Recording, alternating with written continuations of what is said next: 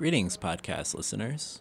You are listening to the Colorado Review podcast in partnership with the Center for Literary Publishing at Colorado State University. In today's episode, Associate Editor Nicole Piasecki sits down with writer Sarah Curtis to talk about her short story, The Ghosts of Lubbock, from Colorado Review's summer 2021 issue. They talk about family, recovering public and private memory, connection to place and landscape, and how to find your story in creative nonfiction.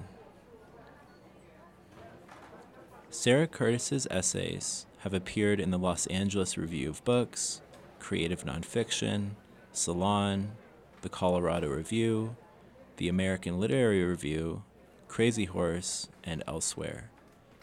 Her work has been noted in the Best American Essay Series and anthologized in River Teeth 20 Years of Creative Nonfiction.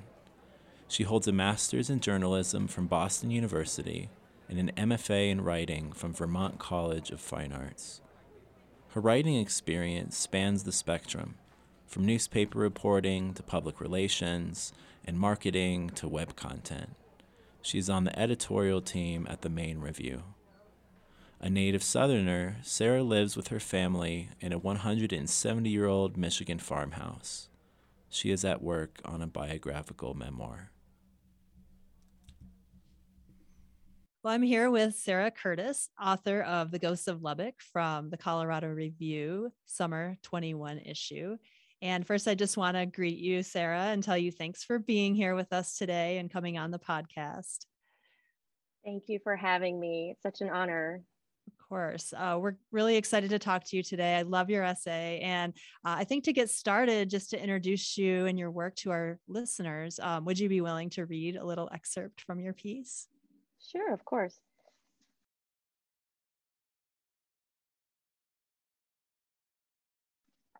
Sometimes I feel like I grew up with two fathers, my real father and my stage father. My real father hunched over his plate at the dinner table, but my stage father stood tall with a defiant cowboy swagger, his guitar propped against one hip. My real father walked around the house in faded concert t shirts and sweatpants, but my stage father wore black with flashes of silver, Lucchese cowboy boots, and belt buckles that caught the light. My real father could be moody and absent, but my stage father was all jest and sparkle. Perhaps I tried to converge the two fathers in my young mind, for I didn't call my real father dad until I was an older child. I called him by his name, Sonny. Sonny, your father? My third grade teacher wanted to know. Well, yes, of course he was, but it wasn't so simple as that. Great. Thank you. Yeah, I love that section. I think it really sets up uh, the conversation, uh, the first thing I wanted to ask you about, and that is just this idea of having this sort of intimate memory of a person or a place, and then also having this idea of the collective memory and how other people might have known your father or even his experiences as a musician in the world. Yeah. I mean, that's a really complex dynamic because on one level, this essay is my attempt to strip away my dad's public persona in order to know the quote unquote real Sonny Curtis. And on another level, I think that effort is largely futile. so that's not to say that, you know, we don't all have public and private personas different masks that we wear around different people and code switching and all of that. But I also am not sure I really buy into the idea that we have these fixed identities like these naked selves that remain the same no matter what airs we try on. I think that's true to an extent, but I also think our identities are constantly in flux depending on our environments. You know, we've evolved as far as a species because we've gotten pretty good at adaptation. So, as for my dad, he was a child prodigy on the guitar, which means he had to develop a stage persona from a very young age.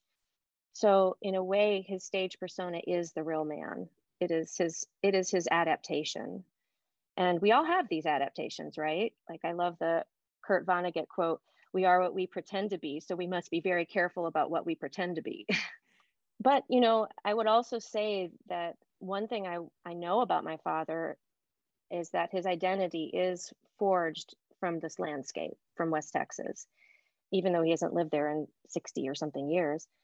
So that is such a such a part of him that I knew in order to write about him and to better understand him, I had to travel to Lubbock. I don't live in Lubbock, I live in Michigan. And I had to walk around this farmland and I had to look at these abandoned buildings and I had to try to see it through my dad's eyes. And that is that more than almost anything, this trip has helped me sort of strip away that persona and really see the core of him, which is from a man from this place. And I've actually made more of an effort to start going back there myself too, because I don't want to just be a detached writer mining my family for material. I want to actually be more connected to this place myself. So it's a dual purpose, I would say. I think that's really interesting to consider the interplay between identity and landscape. And I really think, you know, that that's what this essay does so beautifully is to show how connected the self is to the places. And another thought I had is just even the places that no longer exist in the way that they once existed. I think about that a lot when I when I look at this essay and read through it again that you know so much of so it's almost like the essay is rebuilding the place that no longer exists while also rebuilding understanding between the narrator and her father and sort of what that landscape meant. It is an essay that is trying to preserve the, these stories before they turn to dust in a way, for sure. I was really interested in the examples of what preservation looks like in the actual lives of the people in the essay. And then also the the narrator really grappling with the ways that she's trying to preserve as well and mm-hmm. and whether or not some of these ways that she finds unusual for example the the staged bedroom you know if really what she's trying to do is really the same thing that everybody has the same urge to try to keep the past the same even though again like that's a futile thing i mean you've hit on it i think this I, I began writing about my dad and and roughly around the same time i began writing this essay shortly after he was diagnosed with stage three cancer so from the very start, the project was about preservation.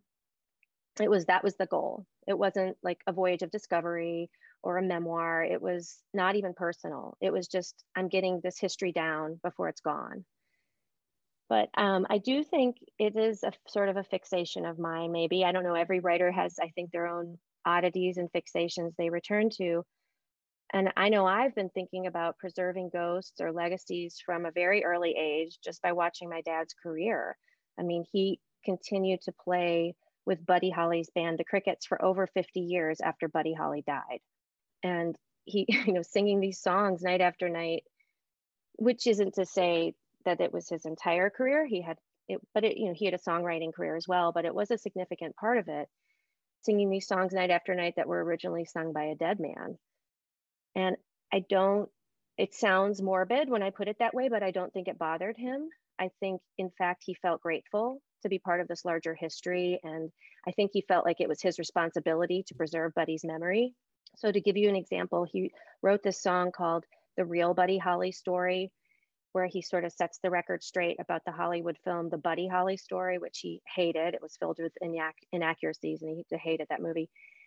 And the last line says, you know, the levee ain't dry and the music didn't die because Buddy Holly lives every time you play rock and roll.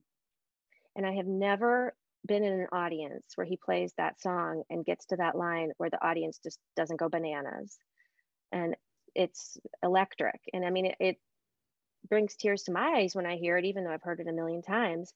I think because it's this powerful idea that we have the ability to resurrect our heroes and bring them back to life through music or in my case through writing though as you mentioned it's futile it's an illusion it's one we've bought into and you can see that when you drive anywhere in lubbock i mean buddy's ghost is everywhere you look Uh, the city just broke ground on this huge arts campus the buddy holly hall of performing arts and sciences that they hope will bring back downtown lubbock like that's that's interesting a ghost bringing a city back to life you know so it is also fraught. I think preservation is very fraught. Like I, this isn't in the essay, but I think it's important to note here that Buddy Holly was not exactly a hero in Lubbock when he was alive.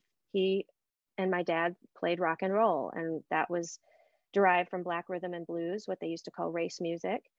And after Buddy became famous, he that and that was very verboten. If I need don't need to add that probably, but white DJs wouldn't play it on the air. And after Buddy became famous, he fell in love with Maria Elena Santiago, who was the Puerto Rican born receptionist at his New York publishing house. And when he took her home to Lubbock, he saw firsthand the racism she faced. And so she has said in interviews that that racism played a part in why the couple ultimately moved away from Lubbock to Greenwich Village shortly before he died. This is all to say that in some ways, these modern day efforts to preserve the memory of Buddy Holly in Lubbock is born of historical revisionism. And as someone raised in Tennessee in the South, like I've seen my share of that. I've been to Civil War reenactments, and every Tennessee child of my generation, and maybe even today, I don't know, had to visit the Hermitage, the president home of President Andrew Jackson. And he was painted in these glowing terms despite the fact that you know he oversaw the genocide that was the trail of tears. So i've seen firsthand how preservation can be beautiful and it can also be pathological and it can impede progress. But for me i hope it's the former and not the latter. And i do feel a deep urge to preserve some of this history and the only the best or only way i really know how to do that is in writing yeah, I mean, I think you capture so many different layers of of preservation in that story. I mean, the idea that the narrator's father, really in this case, like your father is trying to preserve like the right story or the story that he he experienced with Buddy Holly, and then you're trying to preserve preserve the story of his life, and then the way that the land influenced his life as sort of one of the many realities and one of the many stories that are told about that land and what stories get told how they get told and by whom just matters so much. And you know your story is is one part of that conversation but it's bringing in this outsider's perspective which is in some ways really useful for the reader to see that the narrator is also an outsider in some ways to her father's life. And so getting to kind of be that outsider along with the narrator, I found that to be really interesting because we're seeing it for the first time almost as she's seeing it for the first time. Oh yeah, that's interesting. I'm I am an outsider in Lubbock, Texas, and that makes me sad in some ways because they're my family, but it also I think allows me to see things a little clearer maybe. That said, I never want to paint these people with a broad brushstroke. You know, I call it like, I don't want to JD Vance them. I don't want to mm-hmm. hillbilly elegy them. First of all, I don't think they're hillbillies. I think they're working class people who devote their lives to this farm and they have a vast array of knowledge that I will never have. I could never build a shooting circle from a clay pigeon thrower, for one thing. so it's hard because I I seek connection to them, but at the same time, my my distance from them is what propels me forward. I think is what motivates me to tell these stories. Is because so much of why I write is to find my own connection, and I think that's what CNF does so beautifully is connects us to humanity. Yeah, and I, I was thinking when you're talking too about the idea of being an outsider, just how much vulnerability there is in going into this place that you know you want to learn more about but you also feel your outsiderness and again like that's really evident but the vulnerability and sort of the narrator's quest it just sets up this idea of almost you can feel the tension i guess that the narrator's experiencing even at the prospect of asking these questions even though these are intimate you know her father is an intimate person in her life that she spent her whole childhood with there's still this slight apprehension that I feel as a reader as to, you know, asking the questions and and really trying to figure out if she's ever going to know the answers. And I was just interested in uh, whether or not, you know, you said you went into this essay thinking this was about preservation, but there's also this really strong vulnerability that's conveyed. And I wonder if you expected that kind of going into the writing of the essay. No, I didn't. When I first started writing this essay, I was really just documenting it and in fact i felt it felt very hard to write about this experience for some reason. And so i i actually sort of just transcribed my experiences as, as a way to find my way in. And it took me really years to craft it into an essay. Yeah so i mean being vulnerable it, it was really more about my dad in the beginning than it was about me. But that's been the journey that i've had with this project writing about my dad is i began it sort of as a biographer and then i realized well i'm not a biographer i'm a daughter. I've i've got skin in the game and actually that might make be what makes the story interesting to people because it gives them like you were saying i'm an outsider and my status gives maybe people an inroad into this that gave me so much investment in the essay because I, I, could just feel that outsiderness and I could I could kind of take on that persona as a reader too. And also thought, you know, along the same lines is the telling of the story is so much of a part of the story as well, which I think is is part of CNF in general. You know that the sort of meta narrative of telling the story and how hard it is to tell the story and i did notice that you know following almost like you you know were a reporter. However you know that feeling like you said that you have skin in the game was really evident. And also the how much is at stake for this narrator? You know that was really compelling her emotional journey. Yeah i mean i think a lot of it goes back to the old writing uh, adage, more for fiction, I suppose, but I think it's relevant in creative nonfiction is what is the your character trying to achieve? Your, every character needs to want something, and there needs to be something standing in every character's way. And I think it's helpful to remember when you're starting out writing personal essays, you know, it's you don't get this right away, or I didn't get it right away. But it's helpful to remember I am a character on the page. I'm my narr- the narrator is a character on the page and my narrator has to want something there has to be stakes for her or it's not going to be interesting to a reader.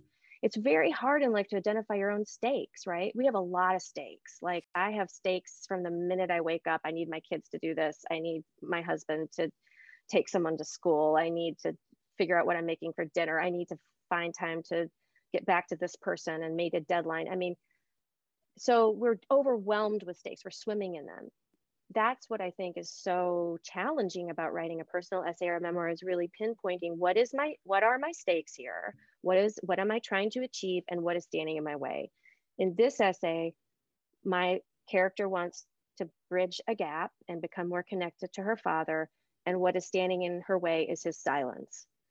So that's something I, I tried to sort of echo throughout the, the work there's a quote on page 71 I cannot reach into my father's mind and know what he is seeing as we look at the same landscape. I could ask him, but his silence has trained me over the years to know the answer wouldn't fill, fill the void. And uh, I just thought that's a really great example of how of that obstacle to the narrator's ability to get what she wants, which is really understanding. And yet throughout the piece, she's just grappling with the fact that in some ways she has to fill in those gaps herself with her own imagination or speculation or try to derive i guess a conclusion through like a logical means uh, because she's not going to maybe get that information directly as she had kind of hoped for. And i may never get it. Can only observe and speculate. And i think speculation is so important. It's not something that really comes naturally to me but yeah it's the i i my tools are not perfect but they're the it's the, all i have you know? It's a journey. It's not going to maybe have the answers but the journey is the point i suppose. Yeah the telling of the story being evident as part of that journey absolutely. I mean I, I love to think about interiority in creative nonfiction in general and sort of all the different modes of interiority and how I do believe that is really where the story kind of comes together in an essay, right? You have all of these situations, as you mentioned in the essay, as Gornick mentions, but the story itself comes from sort of like what we make of the experience. And one, one of the modes of interiority that I noticed in your essay was just imagination. Like when you had to imagine uh, what Jeannie Kate looked like, for example, uh, because maybe there was no picture available. And so there's this idea of how can you tell a vivid story when you actually don't have the information or you don't have the memory. And I think that's such the beauty of CNF in general is that you fill in those gaps and you just let your reader know that you're filling in those gaps so that you can tell that vivid story. But I was just wondering if you'd be willing to uh, read that portrait of Jeannie Kate on page sure. 62. So this is my father's high school girlfriend. He's just driven us by her now abandoned house and we're driving away. We drive for a minute in silence. My father scans the landscape, tapping out a beat on the wheel. I wonder if he's remembering Jeannie Kate, the cheeky way she nibbled her pencil, how she stood in the front row at his shows and winked up at him between songs. In my mind, she's the stock 1950s girl next door, the spurned bobby socked heroine whose loyalty is never enough more Betty than Veronica, more Debbie Reynolds than Liz Taylor. But surely she was more than that. And maybe my father's not thinking of her right now anyway.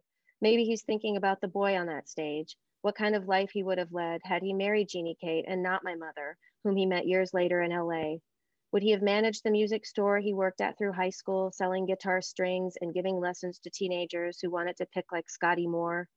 Or would he have become a farmer like so many who came before him, relegated to writing songs from the seat of his own tractor.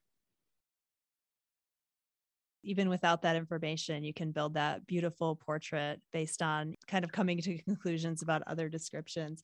Back to our initial um, entry into this conversation about how place really determines identity and sort of where we land by happenstance or decision can determine sort of the whole future. And by speculating about the you know who he married and where he might have ended up. It just mm-hmm. gives us this it gives the reader this really rich landscape to think about uh, this sort of adventures of multiple places and multiple realities uh, that could have changed the entire path of this person's life. Definitely. I think speculation is so crucial to creative nonfiction and it's not something that really comes naturally to me because i started out my writing career as a reporter so I, I really was trained to just deal with the facts in front of me.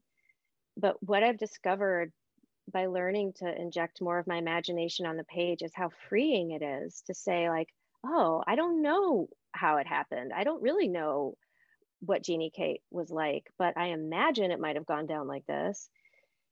And well, it works on a lot of levels, speculation. But one thing it does, as well as giving us a, a window into the narrator's mind is it ramps up narrative tension.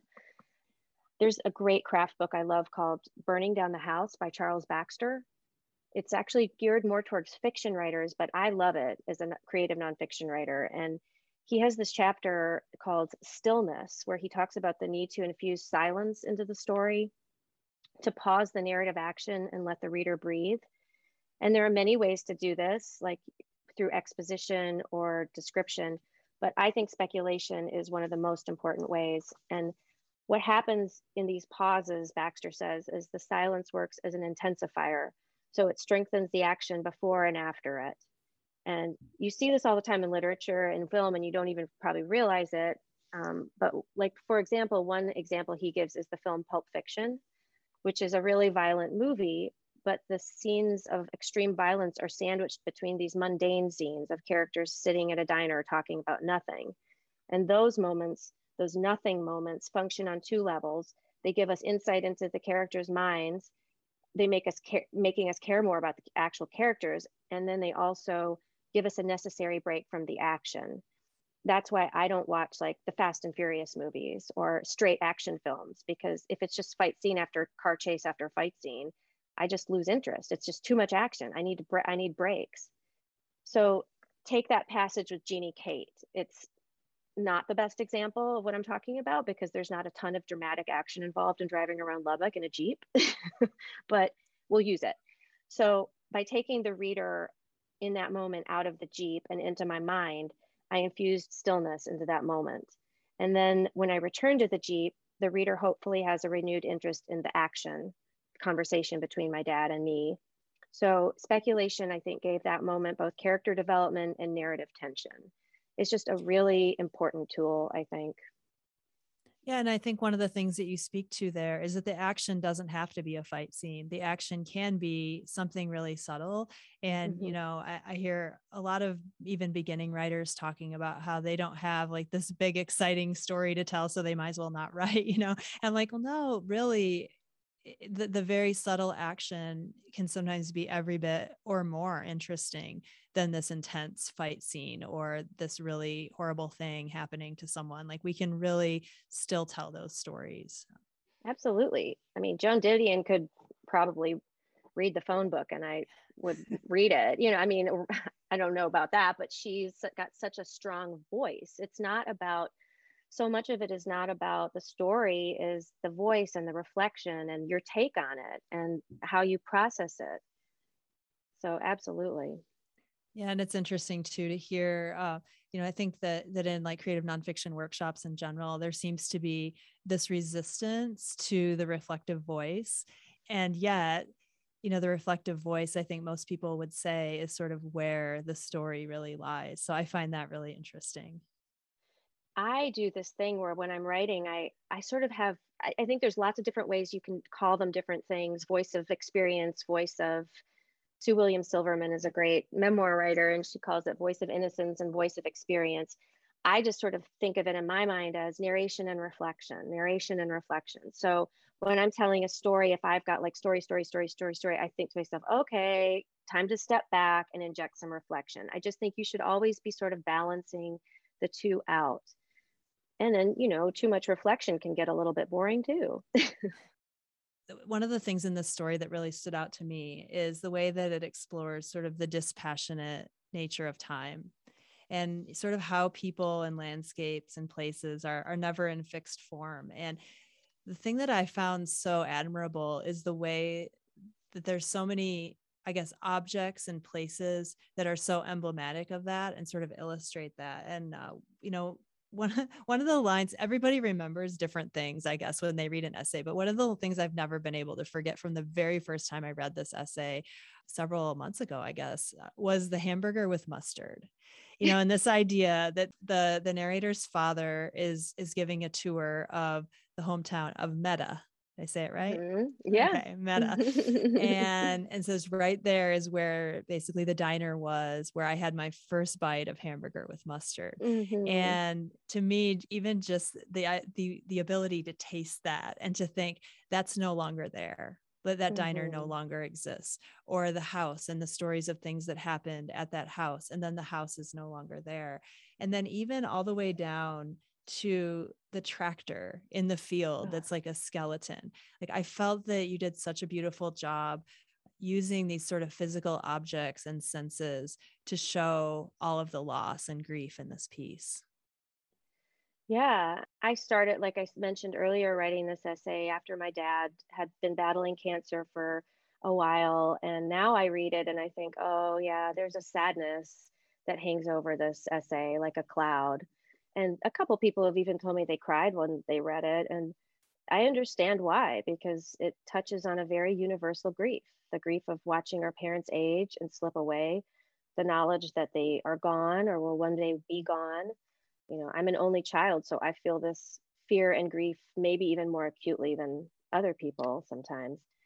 And but it's interesting like my visit to the home place though it was filled with such loss and, and like you said these objects that that their purpose has changed in life so much. Mm-hmm. the day was not really about grief for me.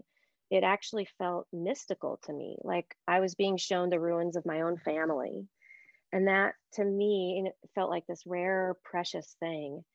And it brought me closer to my dad. It brought me closer to his truth and his experiences but yeah, I mean, when I look at it from my dad's point of view or from his brother Pete's point of view, the home place, what they call the fam, this area of the family farm, must carry grief. You know, so much grief for a nuclear family that's no there, no longer around, for a farm that was once filled with these rows of cotton that's no longer cultivated, even grief for the livestock who were killed, you know, during the drought relief service you know, they must look at this landscape with radically different perspectives, which are heavy with memories that I don't have. But even though I don't have those memories, I still felt weirdly connected to this place. And I took so many pictures that day just to get it. Well, I thought I thought it was frankly, I thought they were cool. And also I just wanted to remember everything from that day because I knew I had to write about this. And when I flew home and showed the pictures to my spouse, he looked at them and said, what? So like this is all just rotting out there? And I thought, oh, yeah, he's seeing these pictures and thinking this is a junkyard. And to me, and it is on one level. So why did I find this junkyard so beautiful? like that was that's partly why I wrote this essay to figure out why I had this experience, why I found this decrepit field so mystical and meaningful, I guess. I hadn't thought about the term like mysticism before, that idea of like what ruins are, like how we process ruins when we see them. And that's really interesting to me. And it makes me think of just this idea of understanding legacy based on whatever is left, like taking whatever we can to try to build knowledge and understanding, even if it is sort of a skeleton or even a ghost. You know, I, I the more I read this essay, the more I, that that title took on more and more meaning to me. The more I read the essay, because it, it's like trying to make meaning from what is no longer there or what is barely there or what is sort of caught between these two worlds and it's almost like the narrator feels this need to i guess to go back to the idea of preservation or to understand the mm-hmm. story for herself but also so that it's not totally lost I have I have I've inherited a lot of stories in my life. I kind of think of stories as spoken heirlooms. I don't, you know, I didn't inherit much from my grandparents on either side, but I did. A lot of stories were passed down to me, and I've always been more drawn to the stories on my dad's side, partly because I think I was closer to my mother's family, so I I had more in common with them on a surface level for one thing, but I also just felt like I understood them more. Like we we were the same. We were kind of cut from the same cloth. Whereas my dad's family was a bit of a mystery to me.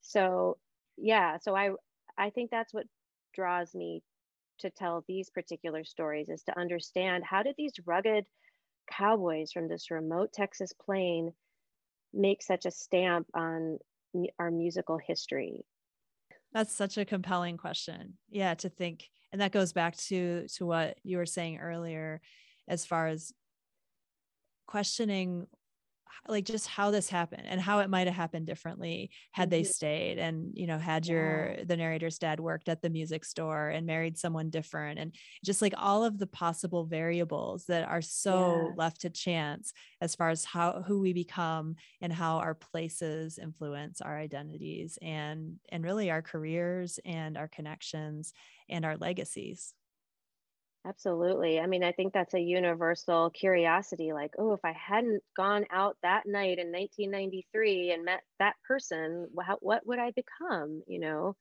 that's like the, when you look at Hollywood films and literature, that's such a preoccupation. And it is, it, it's fascinating. I was really zeroing in on this idea of legacy and sort of this multi generational legacy, thinking about the grandparents, you know, the uncle, Sonny, you know, the narrator, and then even the narrator's children. And this piece really addresses, you know, the importance of land and ownership. The part of the story where I found myself really tearing up is when Sonny says that he wants to to give that land, the shares of the farm to the narrator's daughters because it's always good to have, you know, basically something to fall back on. And so I was just curious if you wanted to say anything about legacy and land ownership. Well, I'm this is part of a larger book and that is a preoccupation with my book. That's a major theme is this quest for the land, to leave the land, but but you can you you but always feeling this push and pull of the land. You want, you know, he he was when he was in his 20s, he didn't want anything to do with this farm. But his whole life he's you know pulled back to it so strongly. And that's echoed throughout his life in many ways that aren't relevant to this essay but yeah it's fascinating. I mean i i have a hard time finding this story within the situation. That was a challenge in writing this essay because my dad is sort of a showman and he tells all these funny stories and you know what is the real story? But when he said that line at the very end about well, you know, I said, like, why would you leave it to my daughters? Like, that doesn't even make sense. And he said, well, you never know if things ever get rough in life. It's good to have some land to fall back on. When he said that, it was like a lightning bolt. I thought, well, that's it. That's the story. You that that is it. The land to him represents security. It's a refuge. If things ever get rough in life, you always have this land. And it's his that is that's such a theme of my dad's life in many ways. I mean, right now I'm trying to get him to sell his land and move somewhere smaller, and he won't. He just refuses because that to him is the most, almost one of the most important things in the world. And so, what are you going to do? That's ingrained from him, I think, from a young age as a Texan. I mean, this is the realized dream of the West, and and many people in this country is you know land ownership for for better or worse right? I mean how many native americans had to die so we could claim these the frontier? And it's a really complicated complex thing. And and you know for my father's family they clawed their way up from sharecroppers to landowners. That was they made it when they were able to own this land and not just work the land. That was a huge step forward even though then their journey became even harder in some ways because they had to cultivate this land and then that led to the dust bowl. But you know it's it's complicated. But yeah the the land is an intensely important thing to not just my family but to many people in this country obviously.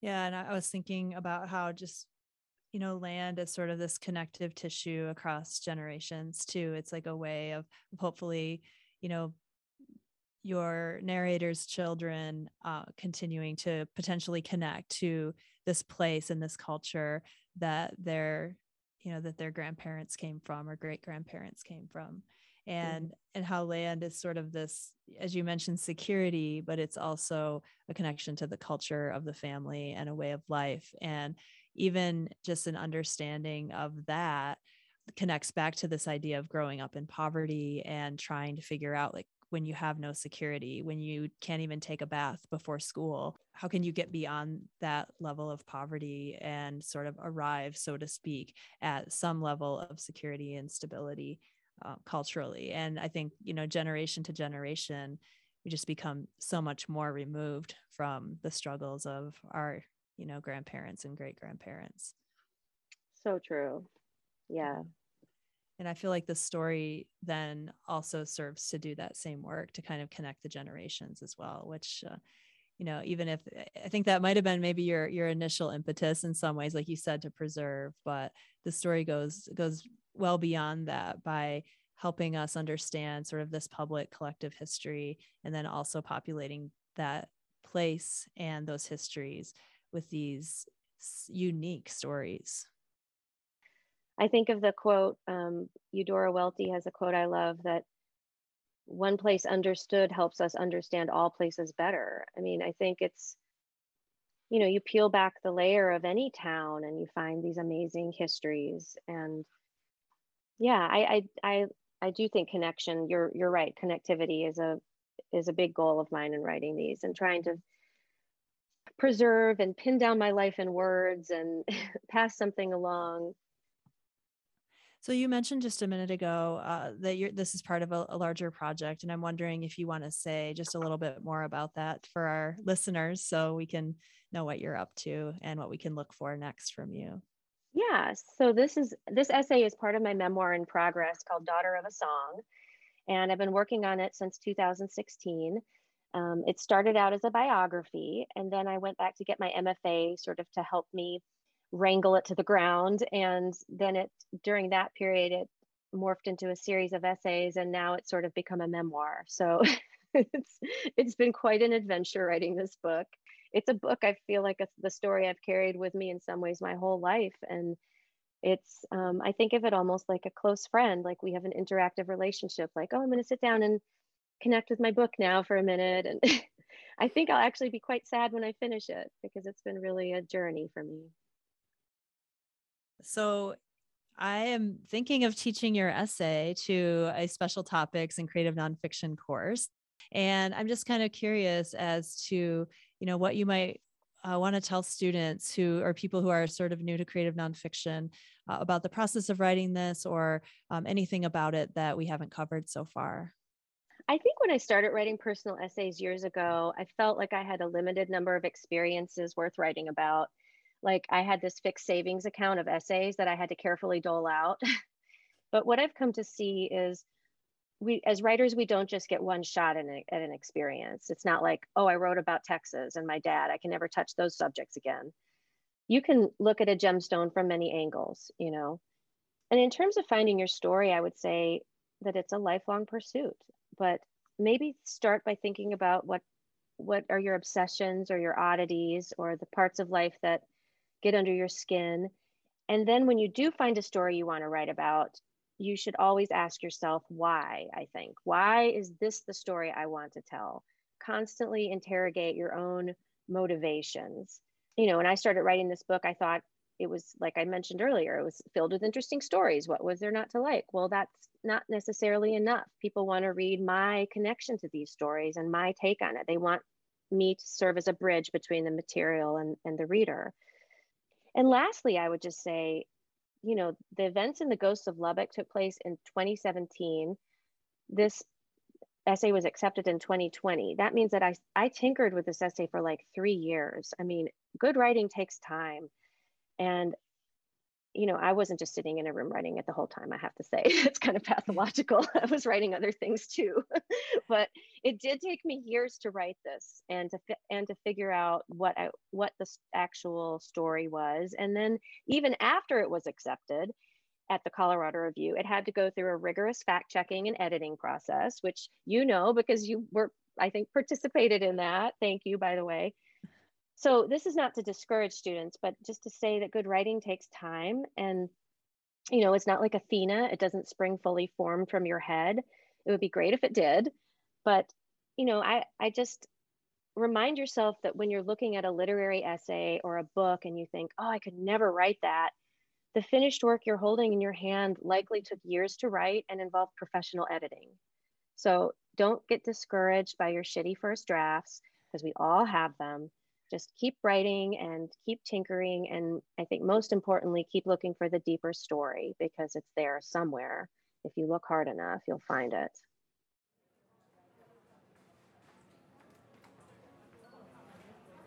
Thank you, podcast listeners. That was this month's episode. Next time on Colorado Review Podcast, we are talking with Danny Tiemann about his short story, one Bad Night in San Jose, Costa Rica, winner of the 2021 Nelligan Prize for Short Fiction.